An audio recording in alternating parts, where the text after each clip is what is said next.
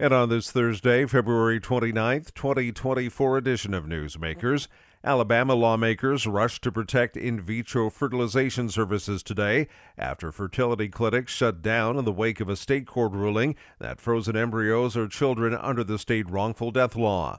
Facing public pressure to get IVF services resumed in the state, lawmakers advanced legislation that would extend lawsuit protections to clinics. Legislators are hoping to get the measures approved by early next week while they weigh whether additional action is needed. The Alabama House of Representatives voted 94 to 6 for the bill that now goes to the Senate.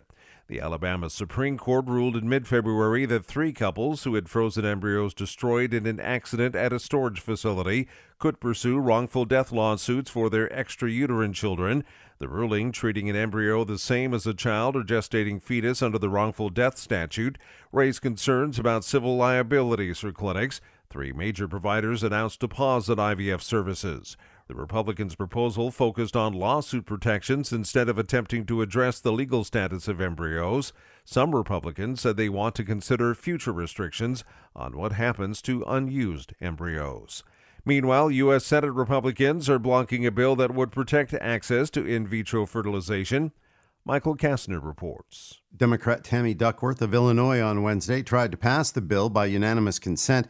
Was opposed by Republican Cindy Hyde Smith of Mississippi, who said the bill would legalize human cloning and gene edited designer babies, among other things. The bill before us today is a vast overreach that is full of poison pills that go way too far. Duckworth defended the bill and said it simply gives people a federal right to pursue reproductive technology. I'm Michael Kastner. Missouri's Attorney General filed a lawsuit today against Planned Parenthood Great Plains. Andrew Bailey suit accuses the organization of transporting minors to Kansas for abortions without parental consent in violation of Missouri law. A 101 year old church building in Echo Park, California is in danger of collapsing. The recent heavy rain has led to water collecting on the roof of Echo Park United Methodist Church, famous for its golden dome. The moisture has caused the wood to rot and the ceiling and walls holding up the dome to collapse. The church's pastor, Frank Wolf, says structural engineers told him repairs will cost at least $200,000. And that's Newsmakers for this Thursday, February 29th, 2024 edition. I'm Keith Black.